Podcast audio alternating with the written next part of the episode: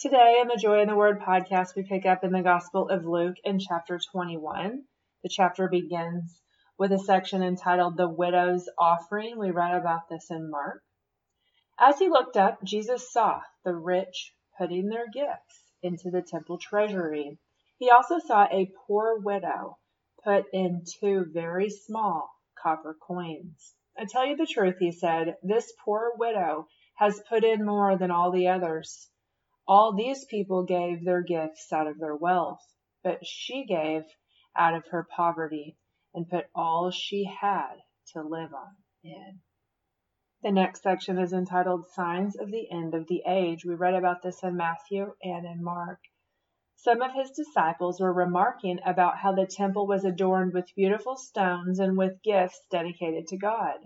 But Jesus said, As for what you see here, the time will come when not one stone will be left on another. Every one of them will be thrown down.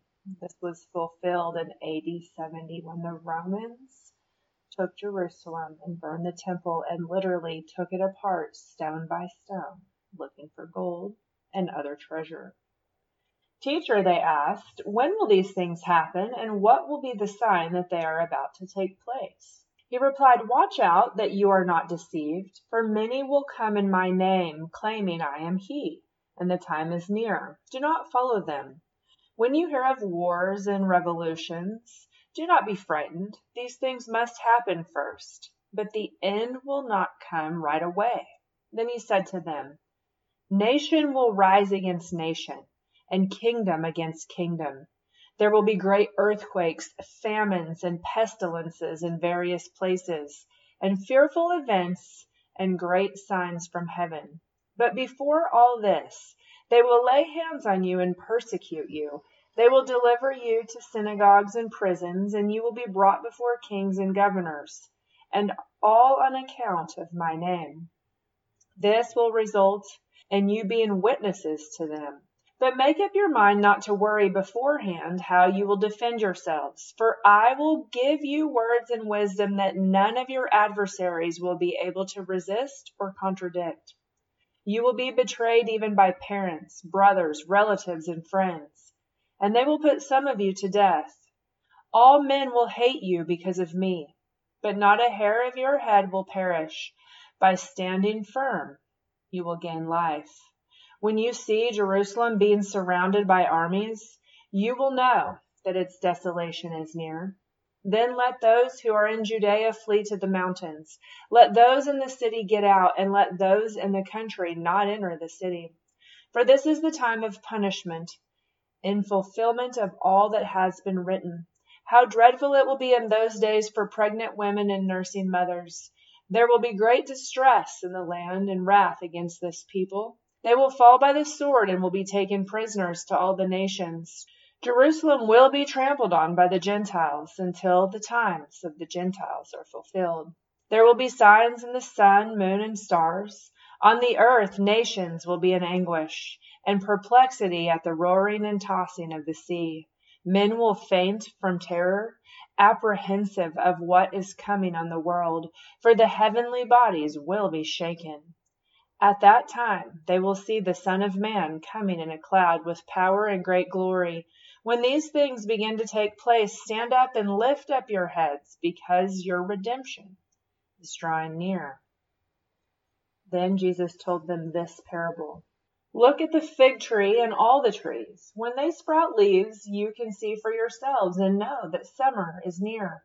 Even so, when you see these things happening, you know that the kingdom of God is near. I tell you the truth. This generation will certainly not pass away until all these things have happened. Heaven and earth will pass away, but my words will never pass away. In regard to this reference, uh, speaking about the destruction of Jerusalem, it occurred about 40 years after Jesus spoke these words. Be careful, or your hearts will be weighed down with dissipation, drunkenness, and anxieties of life and that day will close on you unexpectedly like a trap, for it will come upon all those who live on the face of the whole earth. Be always on the watch, and pray that you may be able to escape all that is about to happen and that you may be able to stand before the Son of Man. Each day, Jesus was teaching at the temple, and each evening he went out to spend the night on the hill called the Mount of Olives. And all the people came early in the morning to hear him at the temple. Now we move on to chapter 22. This is when Judas agrees to betray Jesus, and we read about this in Matthew and in Mark. Now the feast of the unleavened bread, called the Passover, was approaching, and we've spoke extensively about the feast of the unleavened bread and its fulfillment and what Passover is and how Jesus is the Passover lamb and is the full fulfillment of Passover. And that is the feast that is upon them at this time. The chief priests and the teachers of the law were looking for some way to get rid of Jesus, for they were afraid of the people. Then Satan entered Judas, called Iscariot, one of the twelve. So this is a pretty specific expression of what happened. Satan entered Judas. And Judas went to the chief priests and officers of the temple guard and discussed with them how he might betray Jesus. They were delighted and agreed to give him money. He consented and watched for the opportunity to hand Jesus over to them when no crowd was present. Now, the Last Supper. We read about this in Matthew and in Mark. and We've discussed it extensively in our discussion of the Passover. Then came the day of unleavened bread, on which the Passover lamb had to be sacrificed. Jesus sent Peter and John, saying, Go and make preparations for us to eat the Passover. Where do you want us to prepare for it? they asked. He replied, as you enter the city, a man carrying a jar of water will meet you. Follow him to the house that he enters, and say to the owner of the house, The teacher asks, Where is the guest room, where I may eat the Passover with my disciples? He will show you a large upper room. It will be all furnished. Make preparations there. They left and found things just as Jesus had told them. So they prepared the Passover when the hour came, Jesus and his apostles reclined at the table. And he said to them, I have eagerly desired to eat this Passover with you before I suffer. For I tell you, I will not eat it again until it finds fulfillment in the kingdom of God. After taking the cup, he gave thanks and said, Take this and divide it among you. For I tell you, I will not drink again of the fruit of the vine until the kingdom of God comes. And he took the bread, gave thanks, and broke it, and gave it to them, saying, This is my body given for you. Do this in remembrance of me. In the same way, after the supper, he took the cup, saying, This cup is the new covenant in my blood, which is poured out for you. But the hand of him who is going to betray me is with mine on the table. The Son of Man will go as it has been decreed. But woe to that man who betrays him. They began to question among themselves which of them it might be who would do this. Also, a dispute arose among them as to which of them was considered to be the greatest. Jesus said to them, The kings of the Gentiles lord it over them, and those who exercise authority over them call themselves benefactors. But you are not to be like that. Instead, the greatest among you should be like the youngest and the one who rules like the one who serves. For who is greater, the one who is at the table or the one who serves? Is it not the one who is at the table? But I am among you as one who serves. You are those who have stood by me in my trials, and I confer on you a kingdom, just as my Father conferred one on me so that you may eat and drink at my table in my kingdom and sit on the thrones, judging the twelve tribes of Israel. Simon, Simon, Satan has asked to sift you as wheat, but I have prayed for you, Simon, that your faith may not fail. And when you have turned back, strengthen your brothers. But he replied, Lord, I am ready to go with you to prison and to death. Jesus answered, I tell you, Peter, before the rooster crows today, you will deny three times that you know me. Then Jesus asked them, When I sent you without purse, bag, or sandals, did you lack anything? Nothing, they answered. He said to them, But now if you have a purse, take it, and also a bag, and if you don't have a sword, sell your cloak and buy one. It is written, And he was numbered with the transgressors. And I tell you that this must be fulfilled in me. Yes, what is written about me is reaching fulfillment. We remember that passage about him being numbered with the transgressors from Isaiah chapter 53. The disciples said, See, Lord, here are two swords. That is enough, he replied.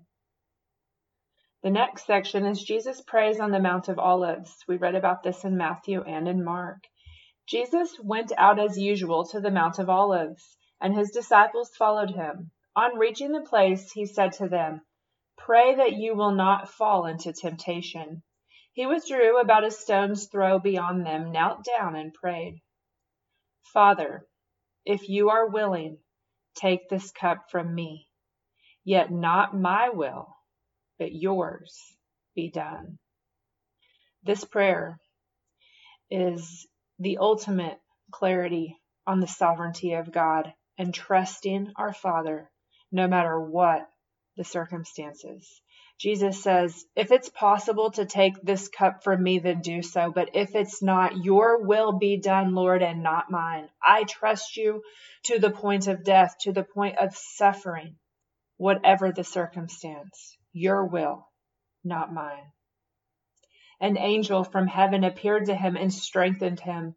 And being in anguish, he prayed more earnestly, and his sweat was like drops of blood falling to the ground as he was praying about laying down his life for you, for me, for all of us, for the ones who would receive him and the ones that wouldn't. He said, I trust you, Father, your will, not mine. And yet the anguish of the situation caused him to sweat blood. Then picking up in verse 45, when he rose from prayer and went back to the disciples, he found them asleep, exhausted from sorrow. Why are you sleeping? He asked them. Get up and pray so that you will not fall into temptation. So then the next thing that happens is Jesus is arrested. We read about this in Matthew and in Mark. While he was still speaking, a crowd came up, and the man who was called Judas, one of the twelve, was leading them. He approached Jesus to kiss him, but Jesus asked him, Judas, are you betraying the Son of Man with a kiss? When Jesus' followers saw what was going to happen, they said, Lord, should we strike with our swords? And one of them struck the servant of the high priest, cutting off his right ear. But Jesus answered, No more of this, and he touched the man's ear and healed him. We know from the book of John that it was Malchus who was struck by Peter. Peter was the one who cut off his ear, and Jesus touched the man and healed him. Then Jesus said to the chief priests, the officers of the temple guard, and the elders who had come for him, Am I leading a rebellion that you have come with swords and clubs? Every day I was with you in the temple courts, and you did not lay a hand on me. But this is your hour when darkness reigns. Now Peter disowns Jesus. We read about this in Matthew and in Mark. It's also in John. Then seizing him, they led him away and took him into the house of the high priest. Peter followed at a distance. But when they had kindled a fire in the middle of the courtyard and had sat down together, Peter sat down with them. A servant girl saw him seated there, and in the firelight she looked closely at him and said, this man was with him, but he denied it. Woman, I don't know him, he said. A little later, someone else saw him and said, You also are one of them. Man, I am not, Peter replied. About an hour later, another asserted, Certainly this fellow was with him, for he is a Galilean. Peter replied, Man, I don't know what you're talking about. Just as he was speaking, the rooster crowed. The Lord turned and looked straight at Peter. Then Peter remembered the word the Lord had spoken to him. Before the rooster crows today, you will disown me three times. And he went outside and wept bitterly. Now, the final section from this chapter the guards mock Jesus. We read about this in Matthew and in Mark. It is also in John. The men who were guarding Jesus began mocking and beating him. They blindfolded him and demanded, Prophesy, who hit you? And they said many other insulting things to him. Then this section is partially chapter 22 and partially chapter 23. It's Jesus before Pilate and Herod. We read about it in Matthew and in Mark. It's also in John. At daybreak, the council of the elders of the people, both the chief priests and the teachers of the law, met together, and Jesus was led before them. If you are the Christ, they said, tell us. Jesus answered, If I tell you, you will not believe me, and if I asked you, you would not answer. But from now on, the Son of Man will be seated at the right hand of the mighty God. They all asked, Are you then the Son of God? He replied, you are right in saying I am. Then they said, Why do we need any more testimony? We have heard it from his own lips. And that's where chapter 22 ends. We will pick up next time in chapter 23 and finish the book of Luke.